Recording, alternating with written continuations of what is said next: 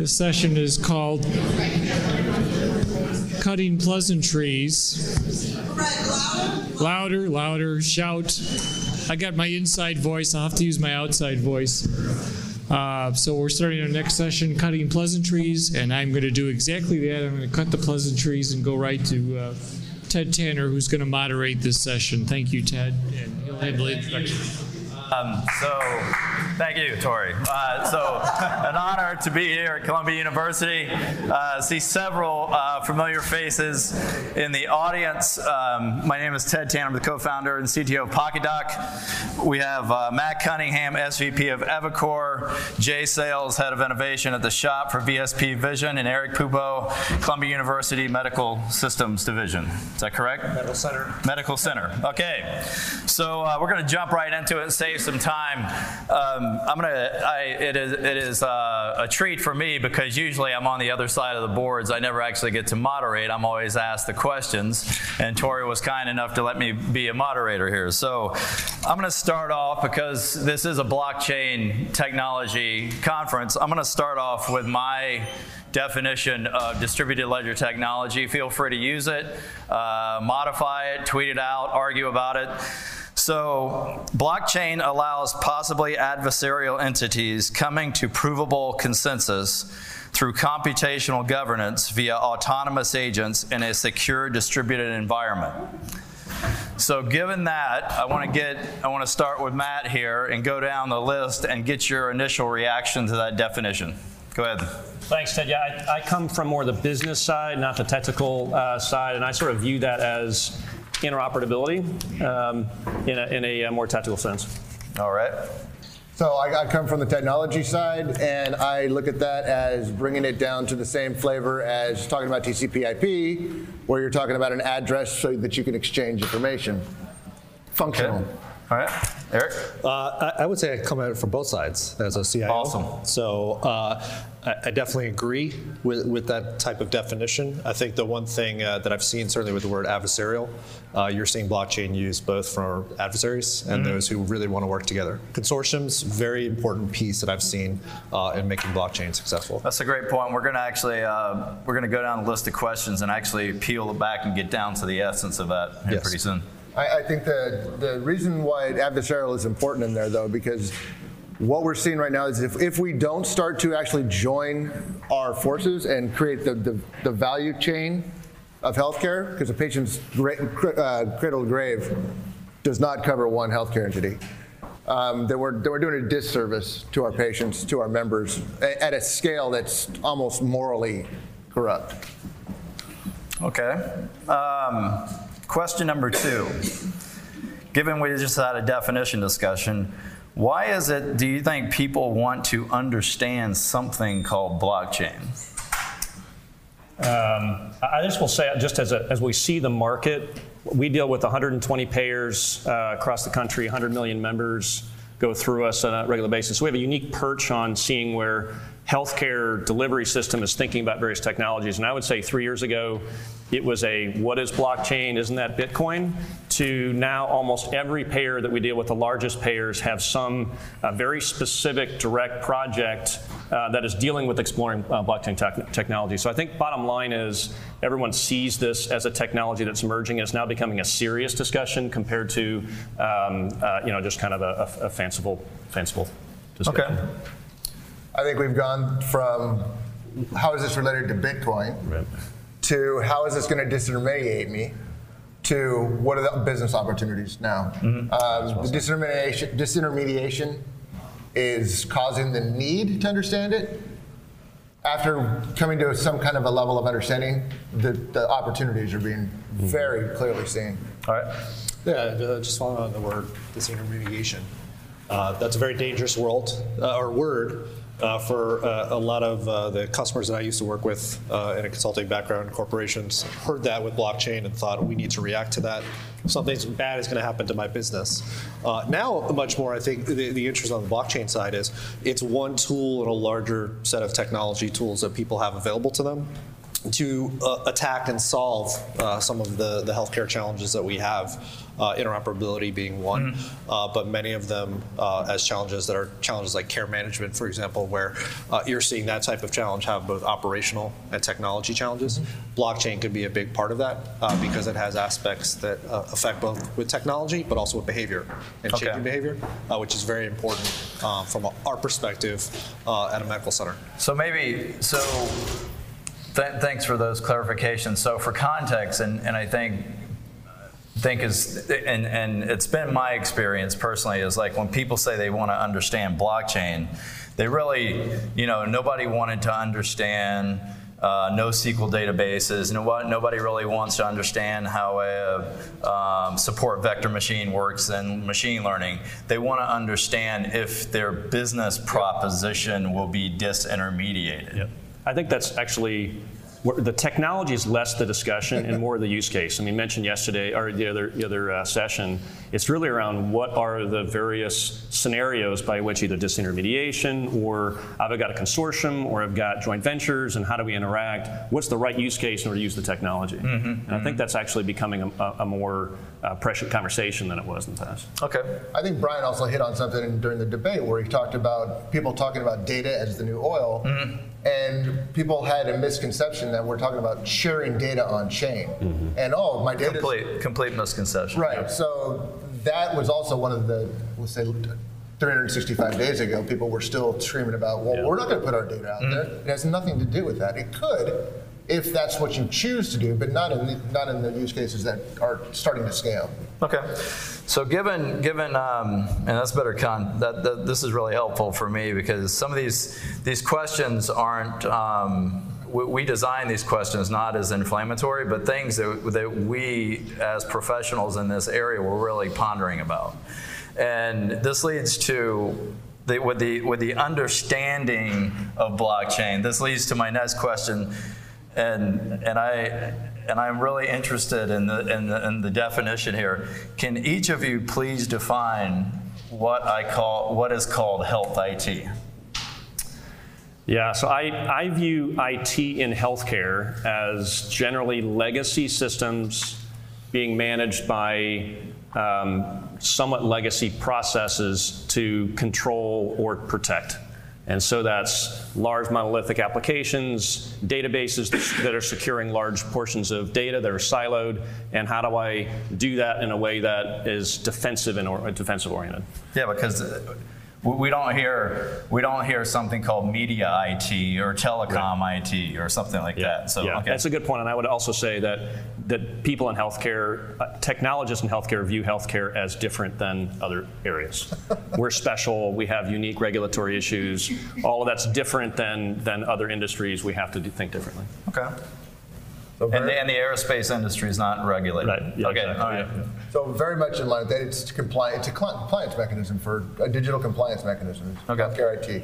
Um, you got to remember that healthcare came from paper, and is still, well, we still have faxes. So there's there's a fact that you're talking about jumping the shark entirely from one state to the next. Um, Healthcare IT is also a manifestation of the multiple borders that we have within this industry. Um, we have borders what do you mean? states, Okay. Like literal borders. Okay. literal borders from states to um, interoperability within C- CPT codes. There's borders there, so they didn't get duplication of CPT codes. So um, IT is again, I completely agree. It is the legacy maintenance um, and incremental change based on business needs. Business needs, though, because of what we've got coming down the pipe right now, are changing rapidly. So we'll see where that goes. Sure. Uh, I would definitely say from my perch and having worked uh, uh, in health IT for almost 20 years, um, it's really come down to support and enable the tactics uh, for a healthcare organization, whether it's their strategy, it's their business. Uh, when I started in health IT, it was gr- just fun, it was great. Um, now it's more, I've got to do stuff that helps my business, whatever that is. And as a CIO, my business is we're supporting revenue cycle management, care management, clinical research. If I'm not doing those things, nobody cares. Uh, within the executive leadership of, of uh, the hospital. Uh, so they're looking very closely at, okay, with blockchain. Uh, when I was hired, uh, the, one of the first things they told me is, we don't do cryptocurrency mining at Columbia. And I said, I, I know, I know. but when we talk about blockchain, uh, as I think the gentleman mentioned here, that's the first thing people think of. Well, no, it's what does blockchain do for our business? That that's what they, people really care about. So health IT to me is really blockchain being one technology. How is that technology going to help uh, the fundamental business of healthcare uh, in whatever way it can? Um, and we as technologists uh, work with business to help define that and to, to execute on that. Okay, so if I if if I coalesce and aggregate the commentary on this, there's nothing, you know, it, it isn't because this industry uses a specific taxonomy because we, we could have we could have machine learning learn this, the taxonomies very efficiently, et cetera. It's the actual endpoint application that differentiates it from other uh, technology suites, let's say. And, Yes. I, and, and, and so there's nothing from the substrate level and the technical level that differentiates health IT from aerospace IT. Yeah, because I think that one of the, the- I work uh, with other health IT or healthcare CIOs Yep. in New York. Uh, also work with what's called fintech CIOs, Yep. and they give the same answer. My job is just to help Goldman Sachs, help Morgan Stanley execute their strategy. Got it. Um, so blockchain in the fintech world is a big deal. Uh, there's a lot you can do with blockchain. Um, we try to then adapt that in the same way in healthcare. How does blockchain help uh, our businesses? Yeah, so, so real quick, uh, go ahead. Go ahead. Well, the only thing I would just I would argue is that there still is a, and, I, and again, I was a CIO for a couple of years as well, and dealt with a lot of the, the payer CIOs and working to interact with the, with various organizations. I think in healthcare, there's still a very large divide between IT and business. Uh, and so you've got, I, I agree with you, you've got IT who's trying to engage with business more and more because the pace by which it's happening is quicker. We don't have, as compared to other organizations, where it's really the same thing. There's a part, there is no separation Right. between IT and business. And as a result of it, how is IT helping business? We're never going to get there fast enough. Right. in order- and- and- and as compared to IT um, participating and partnering with the larger business unit to do something very different Right. as a stakeholder at the table, not a ask. You've also got multiple multiple stages in, in healthcare. Healthcare, you've got payer, provider. You've got all these different elements that Yeah. are creating, um, and each one well, of those. Well, that's changing though. The payers are Exactly. becoming providers and providers are becoming payers. Right. Right. Also, in that, if you use the analogy of the aerospace industry, Right. Take a look at the litigiousness of the aerospace industry versus the litigiousness of the healthcare industry. Yep. And you fundamentally see the speed at which things change Right. because of those Yeah. those issues. The- uh, so um, that that was very helpful for me. Thank you. So I'll start with Erik on this one because I'm I'm the low person on the the, the business total po- totem pole here. I work at, at the lowly startup, and when I go in to pitch our company, um, one of the things that I hear directly up front is for people who have been working in the health IT industry for 30 years, they literally tell me, I don't believe it's working. I have never seen anything work. And why do they come in with that attitude? And th- this is just anecdotal, but I, I see this over and over happen. Uh, I think part of it is the, the adversarial nature Okay, of the what do- what do you mean? entities. Um, well, it's it's payers, providers, patients, pharma, all pretty much at odds with each other. Okay. Uh, in various parts of, of healthcare processes, workflows. Um, I, I've worked with payer CIOs as well, Yeah. and, and they made a great comment. You know, I, I have a business where I don't want customers. The less customers I have, the better. So the less claims I get, the less providers are submitting claims, the better off I'm going to be. Um, that's pretty unique, uh, you know, for an industry. So there's that adversarial nature, uh, but I think it's also just the sheer amount uh, of when you think about healthcare, 20%, 21% of GDP, sheer amount of transactions. People don't see the millions and millions of things going on uh, in health IT that do work. They focus on the things that don't work, Right. that don't work well. That is a great Uh, so it's if it's the one revenue cycle transaction that doesn't work, whoever it might be within that workflow, they pinpoint that, uh, and not the millions of other transactions that we have to conduct every day that work perfectly fine. All right. Why do people repeat the question again? Why, why do people say I don't believe it'll? Okay, so Yeah. um, Why do people in health who've worked in the healthcare IT industry forever say they come in immediately with the attitude that I don't believe it's working. So I'm going to probably say something that's a little bit controversial, but um, healthcare IT comes with a predisposed lack of imagination and uh, creativity. It, you have a set set boxes that you've got to create your s- solutions in. Um, when someone comes to you and you're sh- you're showing code that's actually running on chain, um, it is not the first thing that you expect to see. You don't expect to see these things running before they ever get to you. Um, the average length of a, s- of a medium-sized project in the in the healthcare industry is a year. So they're not expecting to see things working the way they are. It's, Okay. it's a it's a it's a slow business. Yeah. Yeah, I guess I would, back to that initial statement, what's the value proposition of the people you're talking to?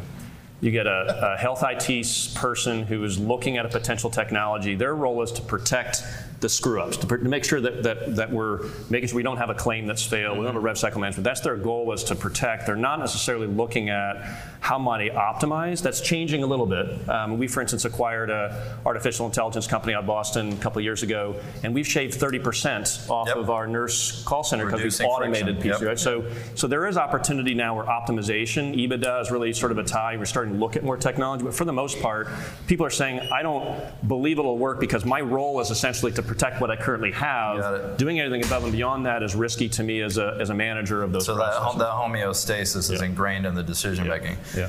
So here's the next question, and somebody, I think Jay, you just mentioned it. Wh- Why do you? Is that why we had 15? And and and and literally, this blew my mind at, at HIMSS when I found this out last year. 15 billion faxes in 2017 in healthcare. Why? Why? There's no, first of all, there is no good answer for that. Be- And and it relates to the my next question. 35 HIMSS did a cybersecurity report. 35 Well, to 40 percent. Yeah, 35 to 40 percent of all data at rest and in transit is in the cl- unencrypted. So I was going to say, my, my answer to the fact, the first thing is there's a fundamental misunderstanding of what is secure in Okay. healthcare. Um, some there is a mindset at times that I, at least this is my observation that a paper record is more secure than a digital record because of what they're dealing with in the media at the same time. Okay. Um, and that is fundamentally incorrect. The first place I learned how to break to get into code was I would look through somebody's garbage can when I was a kid. Yep, yep. And I mean, so that's exactly the fundamental place to break into a system. Um, why we have so many factors? Because it's extremely slow to change. And doctors have a job, and their job is to work with their patients. Right. So to change their systems, it is difficult. Got it. Yeah, I, I'll use it just in our use case. We do 100,000 prior authorizations a day. Uh, 70,000 or 70% of those are on the web. So the entire process goes from beginning to end, and there's a decision. NCQA URAC requires us to then communicate above and beyond. They get an approval on the website, and then I'm required to fax the provider an answer that is also the same approval that I've gotten, and it goes right in the trash can. So some of it really is around the regulatory nature to the transactions in healthcare require an antiquated process that, that forces us to, to interact by fax or FedEx overnight approval letter to patient because, well, the doctor got the approval, I have to document to regulatory agency that, that I also told the member today. In technology, we talk about refactoring code all the time. Yep. that processes and regulations have not been refactored Yeah. in healthcare for a very long time, or if ever. Yeah. Erik? Uh, going through a large uh, Epic implementation right now as part of sorry. uh, Presbyterian. You're a Presbyterian. Uh, we're implementing fax. So, um, why? Well, uh, we, we have clinical groups that have said we want fax. Can't do Uh, that's what we want to use. We don't want to use secure email. We don't want to use anything else. Um, so I, I think it's behavioral in that, in that regard. Um, now, what we've implemented is something that we use the cloud, so it's it's kind of a balance between we can use what we call secure fax, secure email together, and be able to provide a very similar experience. Um, but I think uh, you know definitely you're, you're mentioning with the the amount of compliance, the amount of standards in healthcare that's to me just being in the hospital every day that's be- that, that's part of what drives things like using faxes a lot. Because that's all people have ever been used to. It's such a strict environment. Um, I, I, certainly um, the, the New York Presbyterian, the Columbia environment, the laptops we use, the equipment we use, some of the most strictly controlled that I've seen in any uh, hot, uh, healthcare setting uh, in my life because that's the way with standards with compliance that things have been structured. So that's what people want to use. Now, I, I don't think it's right, uh, but I, I, do think that that's the way uh, a lot of our design decisions have to be made. Don't you think we're in a place, though, in healthcare where, where all of those, first of all, all of those regulations and all of those standards were put in place for a good reason to protect a patient at the beginning? Yes. Okay, but we're getting to the point where the advent of something like distributed ledger, where we can actually have access and actually distribute um, control of our medical records records. We're getting to the point now where the opportunity lost mm-hmm. yeah. is now much greater than the risk of not going back and, and looking and refactoring those yeah. those uh, Absolutely, that, that's what I was going to say. I do think again, seeing the sort of last couple of years shift, I think we have sort of reached a tipping point yeah. where the the administrative process, even just from a financial burden perspective, I'll use prior authorization as an example. Thirty to eighty dollars unit cost to the hospital system. We dealt with a hospital system that has 300 full-time equivalent people doing just that process.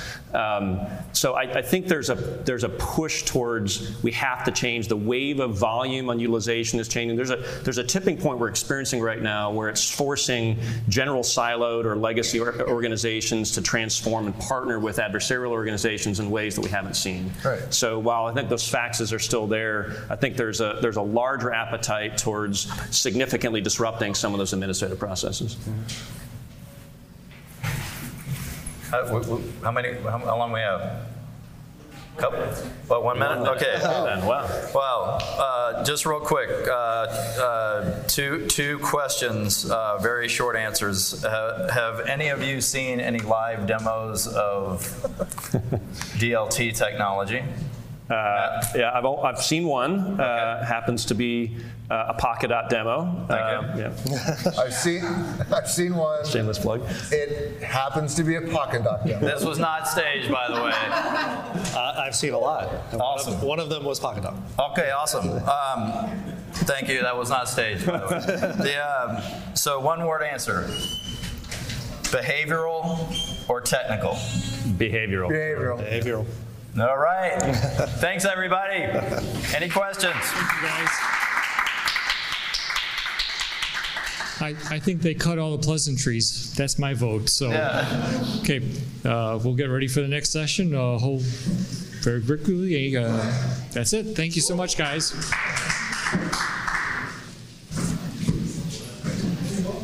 Oh, you're up already. Okay. Okay, we are uh, on to the next session here. Uh, I'm going to introduce Tom Savell from the CDC, and he's going to introduce this next panel on tokens and the Internet of Value. So, Tom, take it away. Thank you very much. Uh, so again, I'm Tom Savell. I'm with the CDC down in Atlanta, and you are now in the exciting session, which is tokens and the Internet of Value. Uh, you know, blending game theory, computer science, psychology, and economics. So I don't know how many of you here are roughly familiar with blockchain, but most of the thought leaders would agree that blockchain helps transform our current internet of knowledge into an internet of value. And it does that because the new technology enables what's known as the creation of a digital asset, or you want to call it a token, but it allows exchange of some sort of resource, whether it is a real asset or is a virtual asset. And because of that, it opens up a whole new world that my amazing experts here in this panel can talk about.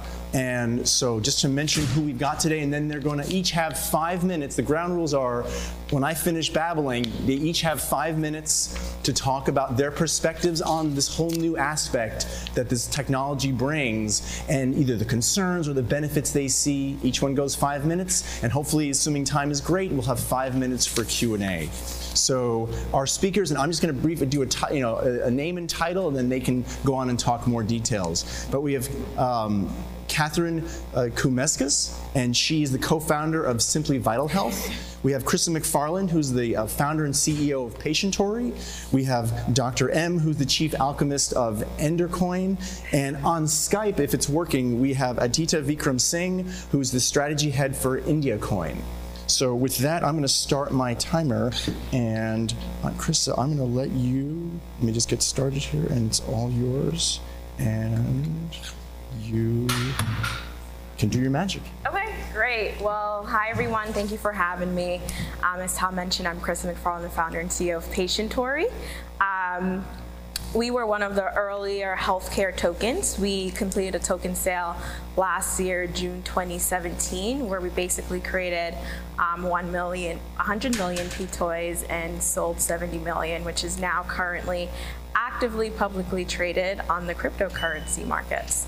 Um, and the basis for our utility token is to provide storage access as well as to create um, transactions and smart contracts that's done within our private per- permissioned Ethereum Blaze base um, blockchain healthcare network. Um, where I see, you know, the future of tokenization um, and the actually value add for crypto assets in the healthcare space, um, again, is, is really getting on the onus of patients being able to control not only their, their data, um, their information, but also to create a marketplace where they can also control, you know, what premiums they enroll in, you know, who, the, who they see as doctors. So I believe that we are already using a, a, an infrastructure um, that's ripe for tokenization. Um, as we see 86% of employers today, they actually provide a um, system where employees um, can participate in value-based, I would say, premium um, insurance plans um, where they basically rewarded and incentivized for how engaged they are or, or how Im- they improve their, their health. So, in creating a tokenized ecosystem, we're able to provide much more or less a standardization for that marketplace to exist um, and to happen. And I definitely see, um, you know, insurance companies as well as employers, you know, being the ones who can really initiate and transform this process using crypto assets. I think I have two minutes. Yeah, you have uh, two minutes and 30 seconds if you want to talk about some of the hurdles you think we're going to have to overcome to get to this end, this new end state. Yeah, absolutely. I think you know the hurdle as we see now is is much less regulatory. We've actually broken down some of the barriers with in, in the European sense with GDPR. Um, and I think a more push for again consumerize you know, ownership of information is just one step. Another step, as we all know, as we see it now, is, is the adoption and incentivization process um, from larger companies such as insurers and payers to actually adopt this and put it into their current um, workflow systems.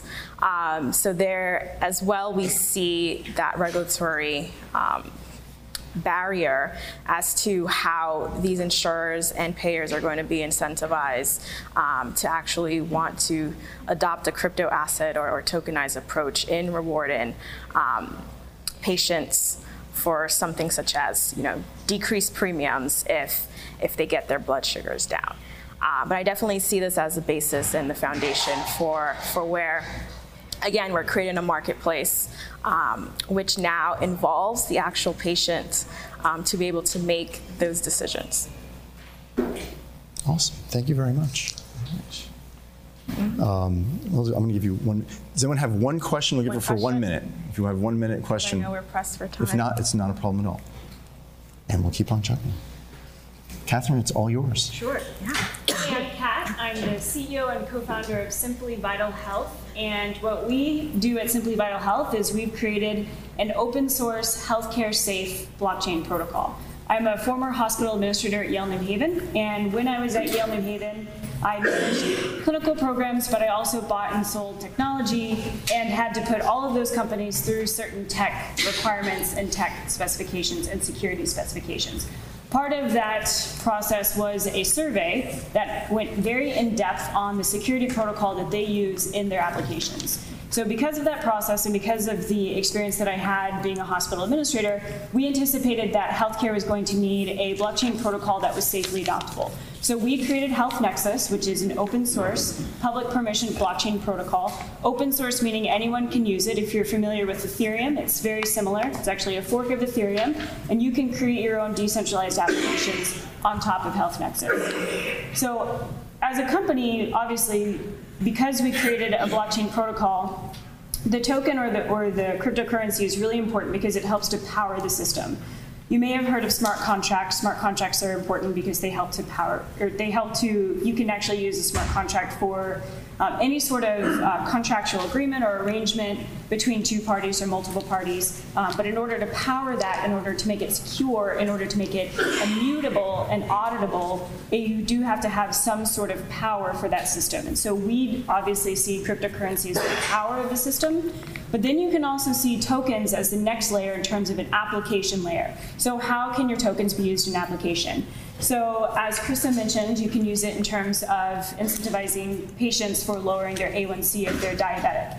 Um, there are also really cool ways to use tokens on a larger scale. We see a really strong opportunity for health information exchanges and actually creating a fully autonomous and self-sustaining health information exchange using blockchain technology and tokens. Now, before you get way too excited, we are not close to that yet, talking about barriers. Um, but in this health information exchange, what you can do is you can align all of the parties in the two main ways why health, most health information exchanges have failed to date, which is uh, a lack of trust and no business incentive.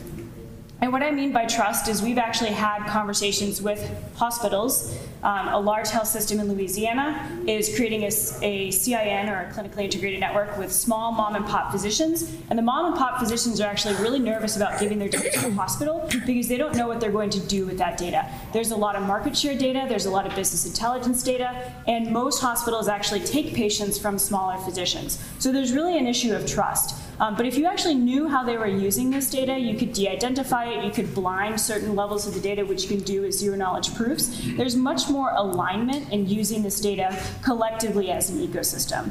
Um, the other side of it is there are lots of applications and startup companies like we have a proprietary software that connects clinicians from different clinical affiliations and gives them the same data on their shared patients we could serve in that ecosystem as a way to work with other physicians and other hospitals in this self sustaining, fully autonomous health information exchange. Now, the token can help power the system, it can power the smart contracts, because one thing that happens in health information exchanges we're in Boston. There's a large health system that is notorious for not sharing data, I will not mention it, um, but with a smart contract, you can actually automatically identify on chain who's not participating in the health information exchange. And then you can have off chain governance or human governance to be able to identify whether or not they continue to participate in the health information exchange. And then, so that's at the that's at the power level, the smart contract level. At the application level, you can actually use a token to incentivize the movement of healthcare data. So if I'm a physician and I, I have de-identified data and my patients have consented in, and I'd like to offer that data up for research and development, I can do that and I can get a token for that in terms of some sort of business incentive and business incentive alignment. So we actually see a future where health information exchanges can thrive by using cryptocurrencies, tokens, and blockchain technology. Awesome. Thank you. Perfect. All right, Dr. M, you're up. Yes, uh, thank you. So first of all, I would like to uh, express my admiration uh, for my co-panelists for the work they are doing. Really, uh, you are a dream fulfilled. Um, I wished I could have done that, but blockchain was not around when I was uh, your age. So, uh, but without further ado, I'd like to add to what was saying, uh, said here that uh, we are departing from uh, an entrenched, um, I think, area, an entrenched domain with very, very, very fixed ways of doing things. And this is where I see that the, the power of tokenization, the new economics, the tokenomics, uh, what blockchain offers to disintermediate, to empower the edge is uh, actually very helpful because uh, I come at it not from the medical side but from the patient side. So I want to build, or I and as well, I'm a computer scientist, but I also want to support the building of technologies that are empowering the patient. And uh, how can we do that? This morning on a panel, I heard about, okay, we're going to throw all the data to the patient. And I'm like, okay, what am I going to do with all this data? Do I know to manage it? How am I going to cope with that? I don't want to deal with all this headache. So um, imagine that uh, if you are in charge with the data, mm, you know, wherever that is, we would need the systems which you are creating in order to manage it, so that the patient is only offered with what is relevant in the context of a question. So uh, let me uh, debunk this. What I mean is the granularity that tokenization and the blockchain are enabling. So if you would allow me to, to uh, uh go a bit more into the future, and if you can imagine that, let's say, when you interact with the doctor, you do not have to be at the doctor, you have a question, maybe it's not so bad, but you're not sure. Rather than paying per visit or per hour, you pay per question. So this is actually what blockchain and uh, tokenomics of blockchain is enabling. Um, I, can give uh, several examples from Endor, which is a predictive analytics company. We actually are using uh, blockchain to incentivize participation, very much like my co-panelists mentioned. But uh, we go one step further. So the parallel would be if you imagine, you know Google, yes? Everybody knows it. So um, Google enables all of us to use everything for free, but they have an economic model. Now, the only chance for a predictive analytics company, for a big data company, and uh, healthcare is a big data industry, uh, which we unfortunately don't regard as such, and, and we do not reap all the, all the rewards. But the only chance for a big data company nowadays is to play with the big giants. So they would buy the whole engine, they would use it in a way or another. So we as patients would not access the power of such a, a powerful system. However, if we would enable the patients to access the system just using tokens and pay just like I don't know how many of you are used to video games. If I want to use the, to play for 15 minutes, I pay a certain number of tokens. So that is probably the, the easiest parallel to, to get our heads around this new model. So I am only paying for the question which I am answering, for one question. Uh, this enables also the addition of new businesses to the system. So uh, let's say a specialist or a researcher in a certain disease can add uh, new diagnosis or new answers to other questions for the system. So it is also incentivized in the same way with the tokens. And we can go further and further. Um, you mentioned, I think, or maybe I was just listening, I wanted to hear that, that you incentivize patients to give their data for research. At least this is what we are doing at MIT. And is an MIT startup. We have a project in which we incentivize people to offer their data. Of course, for diseases like was mentioned here, yes, psychological diseases and so on, patients don't really want to share the data. We incentivize them and reward them in this way. And um, I think we're about, we have, that's about the five. The last oh, thing I want to say. Really quick, give about 10 seconds more. 10 seconds. Uh, so LifeLink is a company which I'm advising. We are doing chatbots for healthcare and we engage patients. This is also another way in which we can um, uh, Thank you very much. reward them through smart contracts. Okay, so is he, do we have our, our last uh, member, is he on Skype? Or did he not? Does anyone know? We should, didn't make it? Okay, so just conf- let me just confirm in case he is on. So no Skype, no Skype? Okay. So we would, uh, our fourth speaker, I guess, from India Coin, uh, I guess won't be joining us, and I apologize for that. Um, so which gives us just a, what we'll do is let's take a few questions, let's see, and then at this point we may be able to talk about a few other quick issues. So again, this is a huge issue, this whole concept of tokens, value exchange. Any questions or concerns you all have, because I do have some great questions, but I'd love if you had a couple you want to start with that are confusing or challenging for you all. Any questions or issues around this? Or just confusion? Yes, way in the back. Yeah, yeah. I'll, I'll walk up to you. Um, there's a lot of talk about incentivizing share data, and I'm wondering how that is fundamentally different than just paying them in dollars by using tokens. Okay, great. So why don't we give it like, we'll do like one minute for each, just a quick, quick answer, and then we'll, we'll keep on chugging. Uh, no, I mean, it- of course, tokens are equivalent in dollars if, at least today, yes, uh, 20 years from now, we do not know. That I talk about on other panels.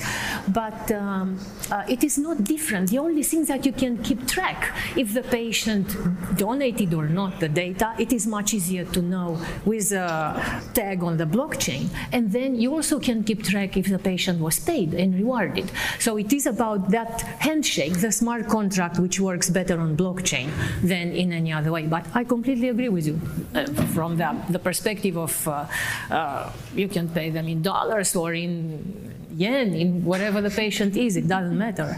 The important is to incentivize and reward and make sure that that reward was done properly. And if they give more data than others, they will get more. But it is automatic and it goes like uh, seamless. Yeah, so in the Health Nexus, we have what's called a key pair system. And the whole purpose of the key pair system is to govern access to data.